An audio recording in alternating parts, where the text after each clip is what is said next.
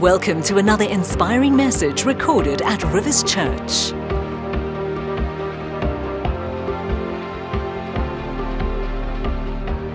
Now, we're continuing this morning in our third part in the series on managing our money. Anyone been helped by that? Surprised you've come back? Because many times as I start, everyone's amen, amen, and then it gets progressively quieter as husbands nudge wives and wives nudge husbands. Uh, let's trust that God will build into our lives and give us wisdom. We have many preachers that come to Rivers Church over the years, and we invite lots of guest speakers. But you know what the goal is? The goal is not to get you shouting and clapping. The goal is to get you living your life Monday to Saturday with success. And we don't just want to have an emotional experience, we want to have life change. And it's more than knowledge, we really need wisdom. And before I get to, get to the content this morning, uh, just a couple of funny things about money. A teacher asked some of the pupils in a class to write an essay. She said, I'm going to give you 40 minutes we're going to write an essay. What would you do if you received a million rand as a gift? So all the students wrote and wrote and wrote and wrote, and one student just sat there with his arms folded. At the end of the class, they all handed in their essays and he handed in a blank paper. She said, What's this? You've done nothing. He said, Exactly. If I got a million rand, I'd do nothing. How many wish you could do nothing? No, God's created you to work. And even if you get money, you need to manage it. You can't just live for your pleasure. Can you say amen? I was reading about a husband who said to his wife, You know, darling, that car we've been saving up for since 2001, we can finally buy it. She said, Oh, the brand new Golf. He said, No, 2001 Golf. How many know money is a very important topic? Workers earn it, spendthrifts burn it, bankers lend it, women spend it, forgers fake it, taxes take it, dying leaves it, heirs receive it, the thrifty save it, misers crave it, robbers seize it, the rich increase it, gamblers lose it, I could use it. Money is simply a medium of exchange. It's a great thing. We give our time for money and then we exchange our money. We can't give our time to different people, can we? We can't go work for Pick n Pay and work for Woolworths and then work for the furniture store, work for the car dealer. We work for money and then that money is used. It's a very practical, helpful thing. And if you think it's evil, guess what? You have a wrong understanding of money and you probably won't manage it properly. However, because we give our time for money, we have to ask ourselves what we give our money for because that's really what we're giving our time for. And money reflect your, your values are reflected where you spend your money. Money says a lot about you. Someone once commented, and I think this is an important statement a budget is a theological document, it indicates who or what we worship. Isn't that the truth? And so when you look at your financial statement, your budget, says a lot about you. But what we don't often see together, two words we don't often see together, is money and wisdom money and wisdom. In fact, the, the old saying goes a fool and his money are soon parted.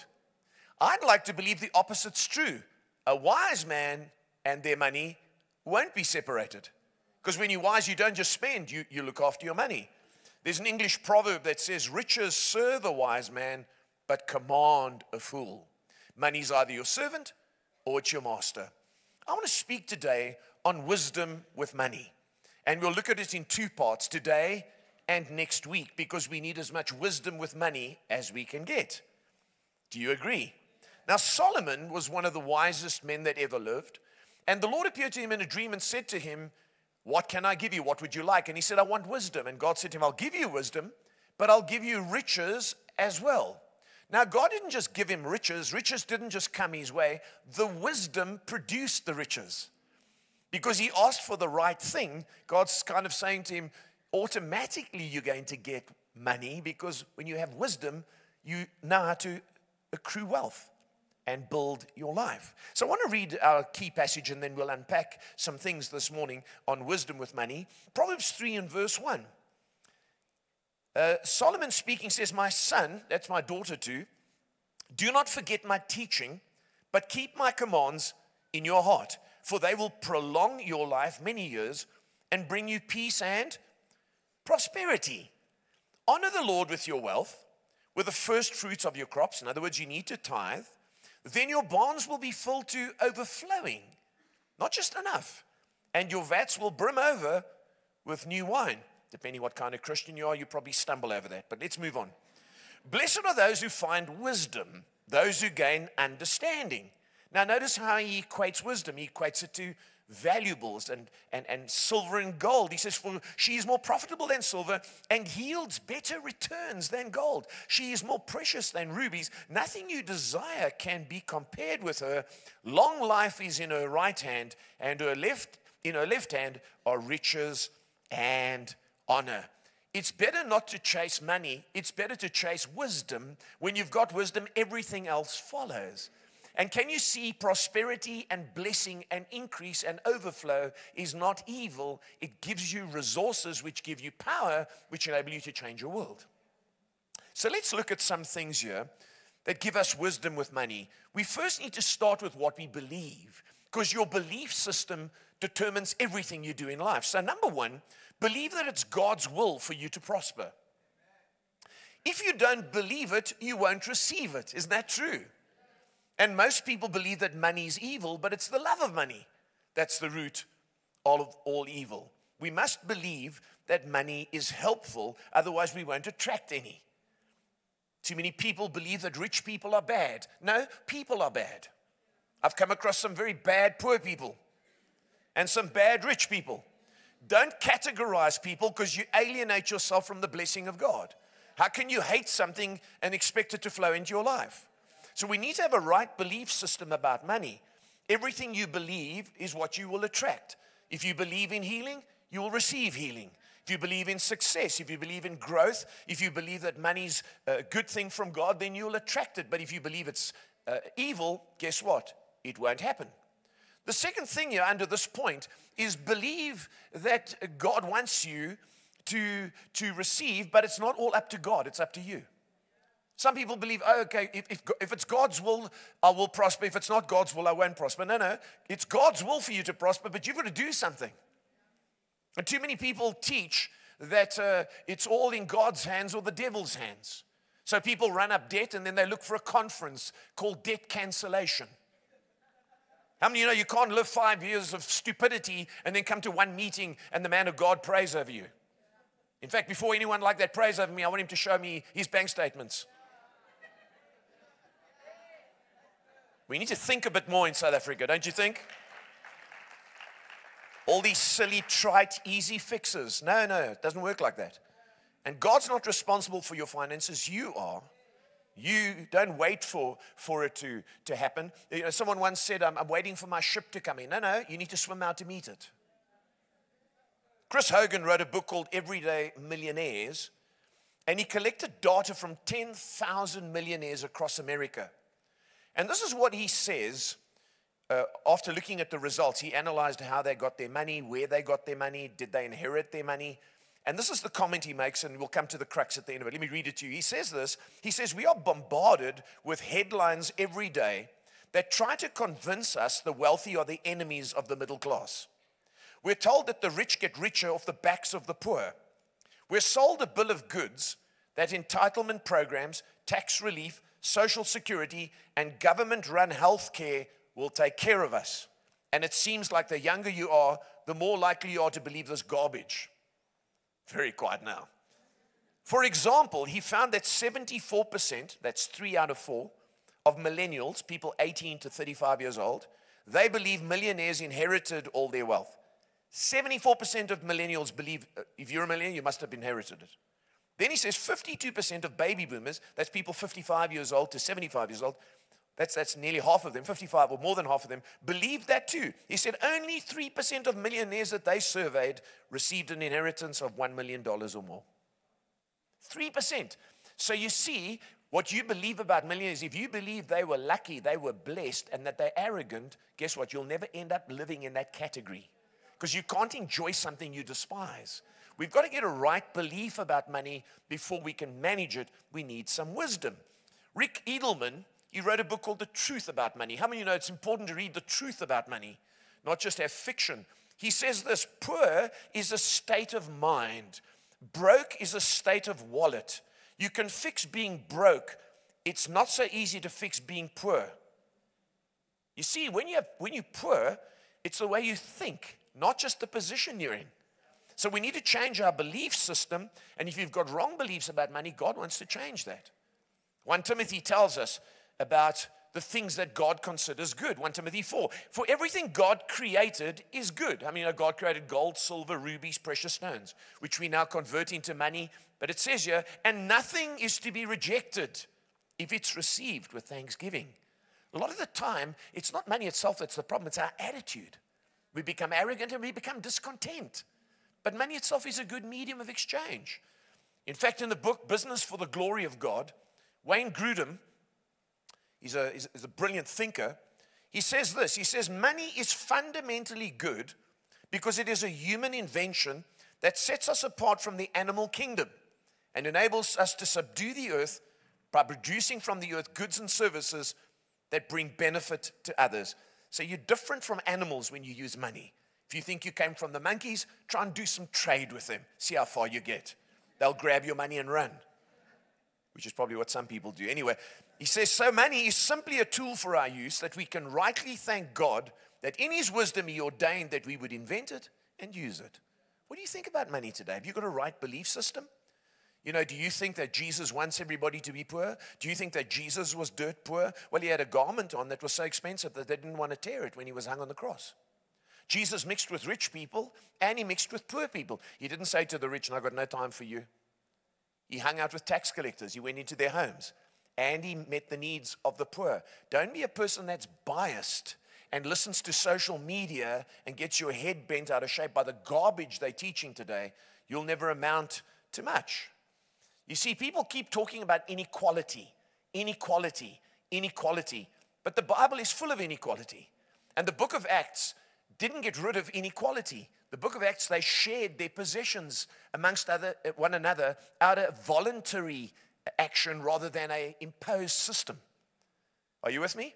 The year of Jubilee, when it, redu- when it removed your debt, it didn't give you money, it just gave you a chance to start again but it didn't put wealth in everyone's hands. We've got to get a right understanding of biblical economics.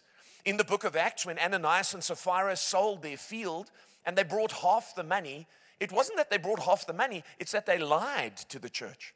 Peter said to them, Wasn't it your field while it was yours? And when you sold it, wasn't the money yours? In other words, this is not forced sharing, this is a system of generosity. But we have a false belief system about money. Many false beliefs. It's up to God. The rich are bad. The book of Acts is about communism. No, these are wrong beliefs. I told you it would get even quieter in the room. One of the false beliefs is this I just want enough. My, you sound so spiritual, but you're not. Let me remind you of Israel's journey in the plan of God. When they were in, the, in Egypt, it was the land of not enough the place of not enough. When God took them into the wilderness, it was the place of just enough. But God's ultimate plan was Canaan, the land of more than enough.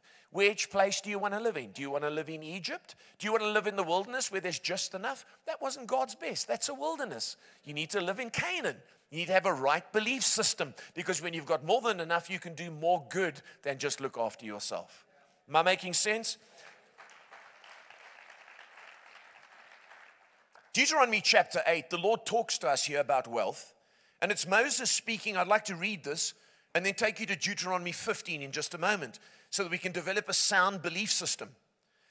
Moses speaking says, For the Lord your God is bringing you into a good land, the land of more than enough, a land with brooks, streams, deep springs gushing out into the valleys and hills, a land with wheat and barley, vines and fig tree, pomegranates, olive oil and honey, a land where bread will not be scarce and you will lack nothing. How many of that speaks of abundance? A land where the rocks are iron and you can dig copper out of the hills. A lot of people think wealth is just to be found lying around. No, no, it requires work and searching out. When you've eaten and are satisfied, praise the Lord your God for the good land he's giving you. Be careful, here's a warning, that you do not forget the Lord your God, failing to observe his commands, because that's what money can do to you. his laws and his decrees that I'm giving you this day. Otherwise, when you eat and are satisfied, when you build fine houses and settle down in Sandton, and when your herds and flocks grow large, and your silver and gold increase, can you see it's not negative? And you have, and all you have is multiplied, then your heart will become proud. And you will forget the Lord your God as you drive along in your BMW, who brought you out of a township, out of the land of slavery. Come on, let's make it relevant. We can get to a place where money hurts our hearts, but it's God's ultimate plan to bless you. What's your belief system about these things? Do you secretly believe that money is bad? Because if you do, you'll never be able to manage it. And you'll always drive it away. Now, notice here it says, You may say to yourself, My power and the strength of my hands have produced this salary for me. But remember the Lord your God, for it is He who gives you the ability to what? Produce wealth. It doesn't just get given to you, you produce it, and so confirms His covenant, which He swore to your ancestors as it is today. You see, the problem wasn't a lack of resources. God was going to bless him. The problem was a lack of a good spirit, a lack of a right attitude, a lack of gratitude. And so, here, the promise of God. Now, let's go to Deuteronomy chapter 15, and we'll see here where we need to create and produce wealth, not just redistribute it. It says, however, there need be no poor people among you in South Africa. For in the land the Lord your God is giving you to possess as your inheritance, he will richly bless you. Now, here's the key if only you fully obey the Lord your God and are careful to follow all these commands I'm giving you today. And you don't steal from Eskom and SAA and take bribes. Sorry, it's all in the Hebrew. Are you with me this morning, church? For the Lord your God will bless you as he has promised, and you will lend to many nations, but will borrow from none. You will rule over many nations, but none will rule over you. Can you see the promise here of prosperity, of more than enough? But we've got to honor God.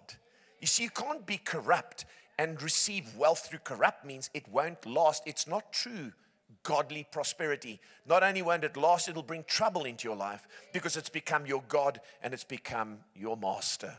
And so many people believe in get rich quick schemes and they hope that that's going to be the answer. But God says, no, I've promised to bless you. You need to have a right belief system.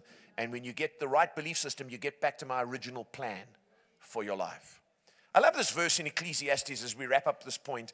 Ecclesiastes 7:29 it says Solomon speaking this only have I found God created mankind upright but they have gone in search of many schemes don't get all sorts of schemes in your head religious schemes get rich quick schemes get God's original plan and then we can begin to manage our money correctly Number two, the second thing here as we begin to look at wisdom, know how to create wealth, not just riches.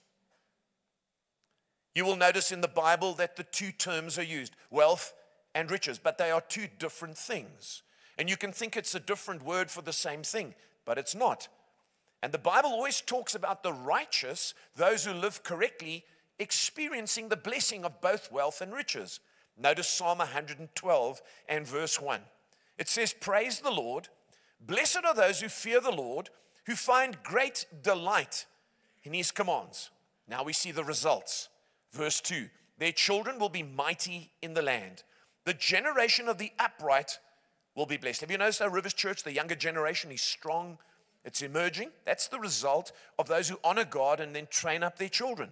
Now, verse 3 this is the one people struggle with wealth and riches are in their houses and their righteousness endures forever. In other words, when they get money, they don't lose their integrity, they stay honoring God. That's what a righteous person looks like wealth and riches. And you'll be criticized. Oh, you one of those prosperity churches. No, we're one of those Bible churches that teaches the whole Bible. And we don't apologize for the blessing of God because you can't change the world without resources. Can we feed more than 70,000 children a week without money? No, it doesn't come from the sky because we're not living in the wilderness. If we were in the wilderness, Lord, give us manna. Rain on that school, Lord, this morning. Rain on that one tomorrow. No. We're in the land of Canaan where we have to dig and produce and then give. Are you with me? But getting back here, why the difference between wealth and riches. Let me explain the difference to you. Riches are what you spend, uh, cash flow, if you like. But wealth is something that you've got as a foundation in your life that generates money for you even when you don't have cash in your hand. Let me give you an example. Someone in the room or one of the campuses today could have 2 million rand in the bank. They might not have any debts, and you say, gee, they are rich, which they are. They have riches, but they don't have wealth. Now you meet someone, they've got nothing in the bank, but they own a house that's paid for. They've got two cars that are paid for. They've got shares. They've got a retirement annuity. They have wealth, not just riches. And too many people focus on riches because that's what's visible publicly, but they've got no security or foundation, which is wealth. And we've got to create wealth, which is a foundation. Imagine that we end up in civil war, God forbid. But imagine the country ends up in civil war. You know, it'll help you. Not your loans and all that stuff. If you own a house that's paid for, no one can take it from you because it's yours. Your family at least has a place to hide. Even if it gets bombed or there's. But, but when you've got debt, guess what? You've got nothing. You've got nothing because the person might want their home to hide in and they'll drive you out of it. You, you, we need to build wealth, not just focus on riches. Riches are, are, are, are, what you spend to enjoy now. Wealth is what builds for your future. And too many of us are focused on the now instead of our future instead of our eternal future.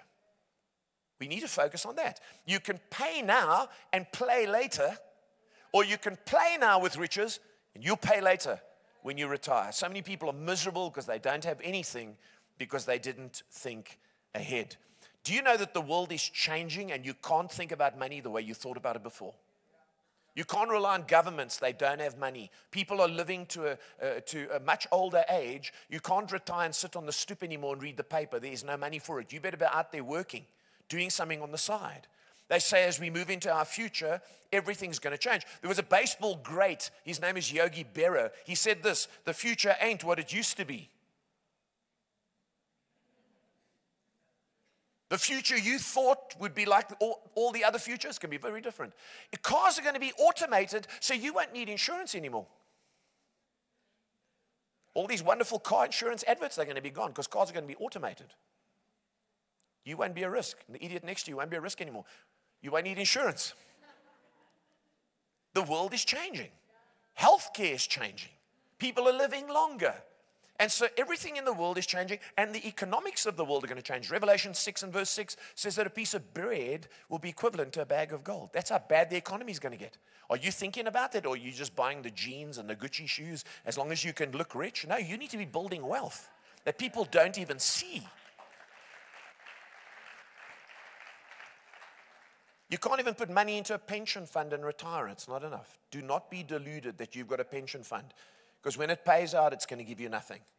I paid into a pension fund for some 14 years, I think it was. And you know what they paid me out? 120,000 after 14 years, and the government took 40,000, so I ended up with 80. Yeah? Imagine trying to retire on that. 80,000 wouldn't take you very far. So you have to think and you have to build wealth not just look at riches because everything is changing. Benjamin Franklin gave us this advice years ago. He said, If you would be wealthy, think of saving as well as getting. See, what you do when you're earning your salary now will determine what you will do in the future. And, and we have wrong ideas about money. Uh, Tom Corley is an author. He wrote a book called Rich Habits. In this book, he studied the habits of rich people, their daily success habits and he tried to figure out what made them successful. And one thing he said 67% of uh, rich people don't watch television. So why are they sitting at home miserable? Don't they want to pay the TV license? No, they haven't got time for nonsense. They're too busy scheming about their future and making sure their future is secure, while the rest of us are spending our riches on entertainment. They are busy building wealth. Now, he said this in the book. He said that the founder of IKEA, the big Swedish company that produces furniture, the owner's name is Ingvar Kamprad. He is worth, listen, $58 billion. That's a gazillion rand. He said this he doesn't wear anything from a, that's not from a flea market because he wants to set a good example. Is he stingy? No. He knows that if you save money, it multiplies, and in your future, it will hold you in good stead. And he learned those habits when he had little. Now that he's got a lot, it hasn't changed him. Bill Gates, he said, still wears the same 150 Rand watch that he wore when he was a young man, even though you can buy a, a drawer of Rolexes, and he's worth $107 billion. Warren Buffett put it like this another rich man, and you can think these people are stingy. No, they're just clever. If you buy things you do not need, soon you will have to sell things you need. He's worth 78 billion. But you see, listen, you don't understand. People say, these rich, stingy people, I could do with some of it. No, that's how they got there. They got there by using the little they had. Because we all think, this is what we all think, and we get it wrong. If only I could earn more. No, no, no, you don't need to earn more. You just need to manage what you currently earn. And if you get that right, guess what? When you get more, you'll manage it correctly. You see, this is the thing about money. We don't understand it when we look at rich people. Money doesn't change you, it just amplifies who you already are. If you've got good habits, when you get rich, you have the same good habits. If you've got bad habits and you think of riches and spending and image, You'll do the same when you have a lot and you'll squander it. How many of you seen rich people spending money on stupid stuff? Putting gold taps in their houses and air conditioned dog kennels. It, it, you say, Oh, I'd like to be so rich. No, they're stupid. They, they'd be stupid with a little. Now they've got a lot. They won the lottery or something, or they're getting bribes or something. Now they're living like kings. They're just as stupid as they were when they were living in poverty. We need wisdom with money, and we need to create wealth. And it's wrong to think all the time, oh, these people are wealthy because they're lucky. No, no, let me, let me give you an example of this because it's very important to break this pattern, this thinking. Many of you have heard of Michael Phelps, the great swimmer. Started swimming at 15 years old, brought home 28 medals. He's worth $60 million. They studied his body, and ladies, just hold on there. They studied his body. You know, scientists studied his body, and they said his hands are bigger than the average person. So when he strokes, he's got an advantage. His feet are bigger than the average swimmer, so he's, he's got an advantage. And they say his lung capacity is bigger because if you look at the, his torso, his upper body, ladies, slowly now, you'll see compared to the other swimmers, his body's longer, he's got a bigger lung, so he's got a 10% advantage. But it wasn't luck that made him the successful swimmer and the rich man he is. He spent six days Six hours a day, six days a week, swimming 80 kilometers. He had to do a special diet, weightlifting, training, and discipline.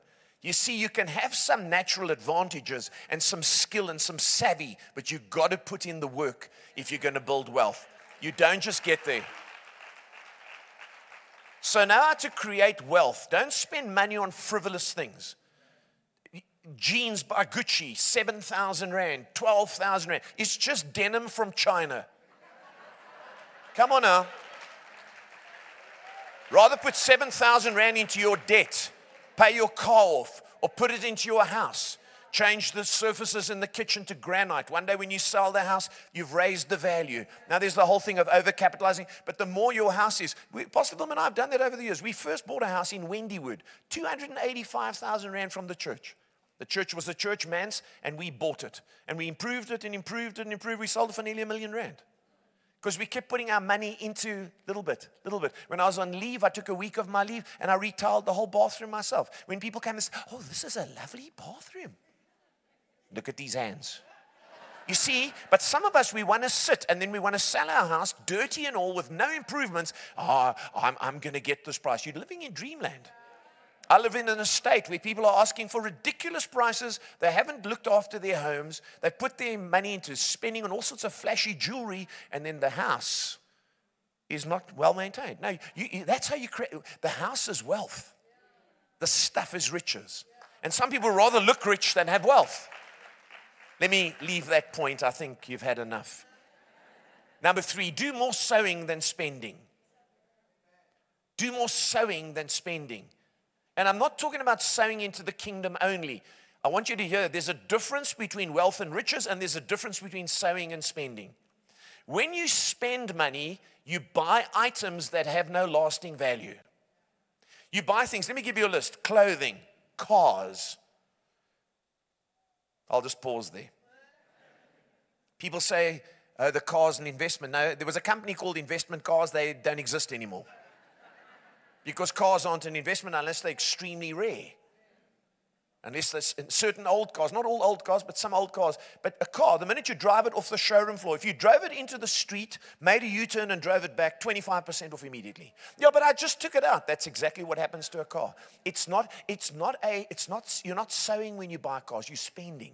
It's riches you're using, not, you're not building wealth. Are you with me? And we need to understand, you, you, restaurants, furniture, and we eat out, but you need to think about it before you do it. Home decor. What's in now will be out next year. Renting. Some people spend 20,000 Rand on a car payment and then they rent a place for 7,500. No, no, no, no, no. Just look straight ahead if you're guilty. Say, Lord, help me. Now, listen, if you're a young person, you know where your money can go when you spend it? Coffee. Do you know that a coffee every day could constitute a massive chunk out of your bond?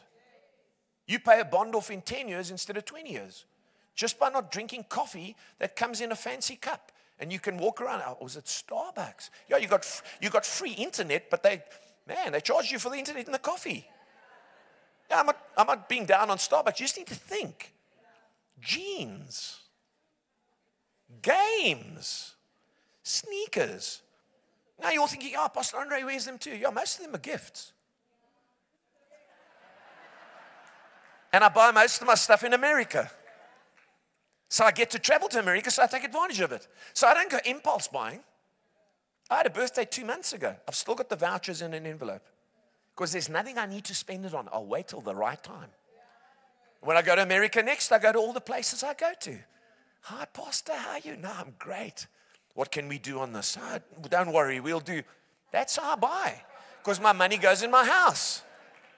I'm building wealth. I'm not trying to look rich, but I don't think I look too bad. Are you with me? You need wisdom because we're too busy building image. So we spend, you spend money on stuff. When you sow, you put, you're putting something that's going to get a return. You don't get a return on clothing, you don't get a return on restaurants. But when you put money into your bond, you get a return. When you buy something, when you, when you pay for your children's education, you're actually sowing. That's why when, when it comes to bills, people don't want to pay school fees and they don't want to pay doctors. Why? Because they don't understand about investing. They only understand about spending. Now you invest in your health. You invest in the education. It's very quiet in this Presbyterian church across these two campuses this morning. So, how do you sow? You sow into your bond, into savings, into a house into giving to God. Because all of those things are about the future. When you put money into your bond, you're thinking about your immediate future. When you give money to God and you sow, you're thinking about your eternal future. And we're promised a reward. But we're too busy thinking about spending instead of sowing. Ecclesiastes chapter 11, verse 2 invest in seven ventures, yes, in eight. You do not know what disaster may come upon the land. Things are uncertain. So you must put your money into things that might work. Now, notice, he uses the same term interchangeably. Sow your seed in the morning. And at evening, let your hands not be idle, for you do not know what will succeed, whether this or that, or whether both will do equally well. You've got to create your future. There's risk involved in investments, but if you keep doing property, generally will, will take a dip, but on the overall, it will grow. You with me? I bought a house 12 years ago. Uh, it's about 16 years ago now. And uh, it more than doubled by the time I sold it. But guess what? I kept fixing a little bit, little bit. I did one wall up the passage. You go upstairs, did that whole wall in marble. Cost me about 12,000. I saved up, bought the marble tiles, got the guy in when I was away on holiday. He tiled the wall. When people walked in, ooh, ooh it's got, look at the marble. The marble. Now I could have worn that marble on my, I could have worn the jeans. I could have a big fancy watch that keeps hooking on my jacket, or I can put it on the wall and later get more than double for the house. You have to think wealth. You have to think uh, sowing rather than spending. Can you say amen? Number four, this is very important, church. We're talking about wisdom. Don't increase your lifestyle in proportion to your income. You see, what happens is the minute we get an increase, we don't put that into savings. We don't put it into debt cancellation. We go out and celebrate with more expensive wine at a more expensive restaurant, and then we decide to buy a more expensive car. Isn't that the truth? Some of you don't want to agree. Chris Hogan, in his book, Everyday Millionaires, he says this. He says, People get an increase, and I've converted it into rands. People get an increase of 6,000 rand a month. So they celebrate by buying a new car. Unfortunately, the monthly payment is pushed to 7,500 Rand a month because you know, once you've made a decision with all the insurance and everything, it's not what you thought. You thought it would be six, but it's seven five. He says this He says, in the end, they're actually worse off now by 1,500 Rand a month. If you keep pushing it up, see, it's not what you earn, it's what you do with what you earn. Pastor Wilma and I both drive cars that are paid for. Oh, what a joy of the Lord that fills our souls. I don't care if it's the old shape. Oh, that's the old shape. Who cares? I'm inside. I don't see the shape. All I see is the dashboard, and it's paid for. Listen to me this morning. I'm trying to help you. I, sold, I just recently sold a car that was eight years old. You know what I did? I did the inside up. I changed the steering wheel. They reupholstered in Italian leather. Cost me like 3,000 Rand. There I sit with this Italian leather. Because you don't see the outside. As long as the motor was cooking and the thing was going beautifully, I thoroughly enjoyed it. I don't care what it looks like to you. Because everything about these things is emotional. And we keep getting, they keep, have you noticed how they keep changing the shape? Mercedes used to change their shape every six years. Now, now there's updates.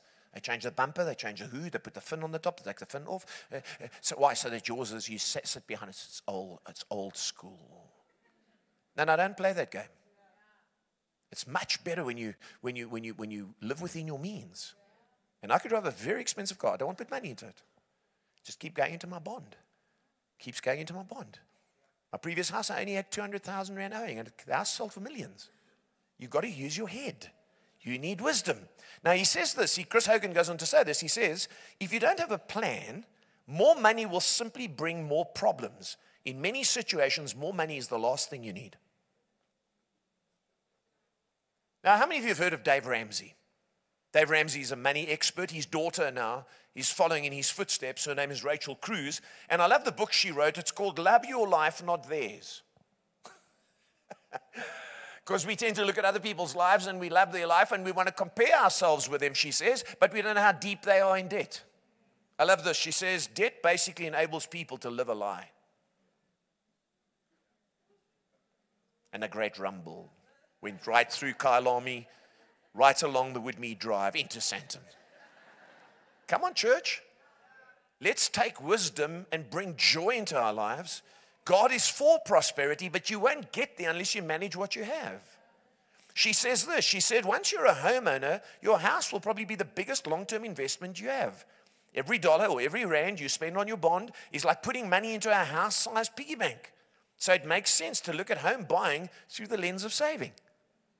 Don't just look at riches, look at wealth. She goes on to say once you're debt free, except for your mortgage or your bond, bump your starter emergency fund up to three to six months worth of expenses. That will be your fully funded emergency fund. Can you see there's no easy way? You get retrenched. Aren't you stressed? No, the Lord is my help and my salvation. And I've got an emergency fund because I manage my money correctly. What do most people say? Yeah, I don't know what I'm going to do. Hey, the devil's here. I need to go to some convention. I need prayer.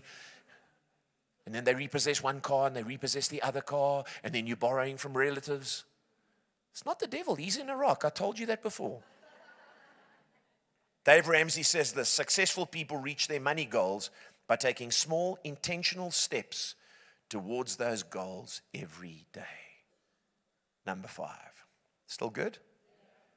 Break your bad money behavior patterns.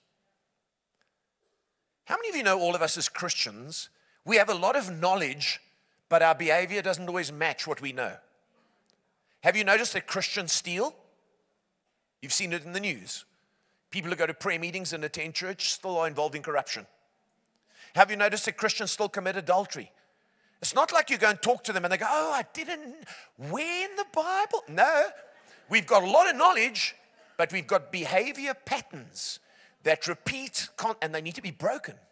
And we're the ones responsible for dealing with them. Starts with belief, then behavior. Are you with me? And uh, Dave Ramsey said this about money. He said, taking control of your finances is 80% behavior, 20% head knowledge. Changing the way you act is vital to helping you reach your money goals. And when you truly understand the problems with your behaviors around money, you'll be able to change the way you act. Do you know that you can be close to Jesus, speak in tongues, even see the glory of God, and have bad behaviors about money? Judas did. Let me read to you Judas because we've got Judases in the church. I meet them every now and again. You say, How do you know? Aren't you judgmental? No, I just I see them in the scripture. They say the same stuff. Come, let's read. Come, let's move. John chapter 12. It says, But one of his disciples, Judas Iscariot, who was later to betray him, objected. Have you come across people whenever the church does something, they object? Imagine objecting to what Jesus allows. I don't think Rivers Church should have these shiny windows and this expensive screen. You're objecting to something God permits. Be very careful. There's a woman pouring ointment, expensive ointment on Jesus, and he's objecting. But I love this. Why? They always say why. Why wasn't this perfume sold and the money given to the poor? It was worth a year's wages. But the Bible tells us he did not say this because he cared about the poor, but because he was a thief.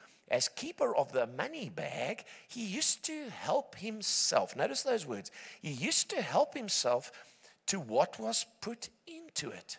You see, stingy people criticize what the church does because they are helping themselves, not to the church's money, to their, they are taking out of their money and helping themselves. So they don't want to give to the church. They criticize what the church does because they know if the church is doing so much, they're going to have to give out of their bag. And guess what? It's not yours to help yourself out of. It's actually God's because you're not an owner, you're a steward. And if you become critical and negative about the church and it does good things and it, the church is excellent and you criticize, it's because you are holding onto your bag and you're not giving out and you've got an attitude that needs to be broken. God wants to break that. Number six, and I need to come to a close develop contentment. The greatest wisdom I can give you is develop contentment. You see, you say that one day when you drive a Mercedes Benz or a BMW, you'll be happy with your car. No, you won't. I've had luxury cars, you get used to all of them. You feel the bumps in all of them. It's only the first six months. Oh, this is amazing. Sure, it's a whole nother level. No, no. Six months later, you hear the rattles. Trust me. Trust an older man. And every shape becomes ugly. You gotta learn contentment with where you live and what you've got. But that doesn't mean you mustn't have goals and aspire. There's a balance there. It's a divine discontent. Rachel Cruz and her father, Dave Ramsey, wrote this book, and it's Smart Money, Smart Kids. I'd encourage you to get it. She says this, or they say this if you want to raise money smart kids, you have to raise kids who are content. If your children are unhappy already at 12 years old, I don't want to wear this, I, I want the one with the tick on it. And eh, you've got to teach them because otherwise they will grow up wanting all this stuff and it never satisfies. The Apostle Paul said in Philippians, I know what it is to be in need, and I know what it is to have plenty. I've learned the secret of being content in any and every situation, whether well fed or hungry, whether living in plenty or in want. You have to learn this. 1 Timothy 6 and verse 6 But godliness with contentment is great gain. For we brought nothing into the world, and we cannot take anything out of the world. You can't even take the gold in your teeth with you. And Hebrews 13 and verse 5. I hope this has helped you today. Keep your life free from love of money and be content with what you have. You see, what we think is, oh, you're telling me to be content. You know, if I was rich, I'd be content. No, you wouldn't be. Listen to me. I'm going to give you four tips from millionaires, then I'm going to close. All good? Watch this 94% of millionaires say they live on less than they make. Imagine being a millionaire and then living on less than you make. You know what it is? They've understood contentment from before they were millionaires. Contentment's not something you get when you get a certain amount, contentment is an attitude. Number two, the average millionaire drives a four year old car with 65 kilometers on it. Why? Because they're content with transport. We keep looking at the next model, the next model, three series, five series, seven series, Bentley? Hmm? One Land Rover, two Land Rover, three Land Rover, four, five Land Rover, six Land Rover, seven Land Rover more. No, no, no, no. You gotta stop. You want to acquire wealth? You can look rich, but you don't have wealth. Number three, 82% of millionaires, watch this, have no car payments. 82%. Why? Because they're doing too much with the money to spend it on a piece of steel. Next time you go and look at that car you're leasing, tell yourself there's a piece of tin covered with plastic. No, you get perspective. And then go to your house and knock on the walls. This is brick and mortar. This is this has got subs, this is wealth, that is riches. Come on, every time you go in that, that shop and that, that watch is shining there in Sandton City, buy me, buy me. No, you need to go, that's riches. I'm going home to sit in my wealth. And number four, number four, 70% of millionaires set aside some of their monthly income to give to others. You can only do that when you're content, when you understand the difference between riches and wealth, and when you understand the difference between sowing and spending because you sow into other people's lives and you get blessed. We hope you have been blessed and inspired by this message.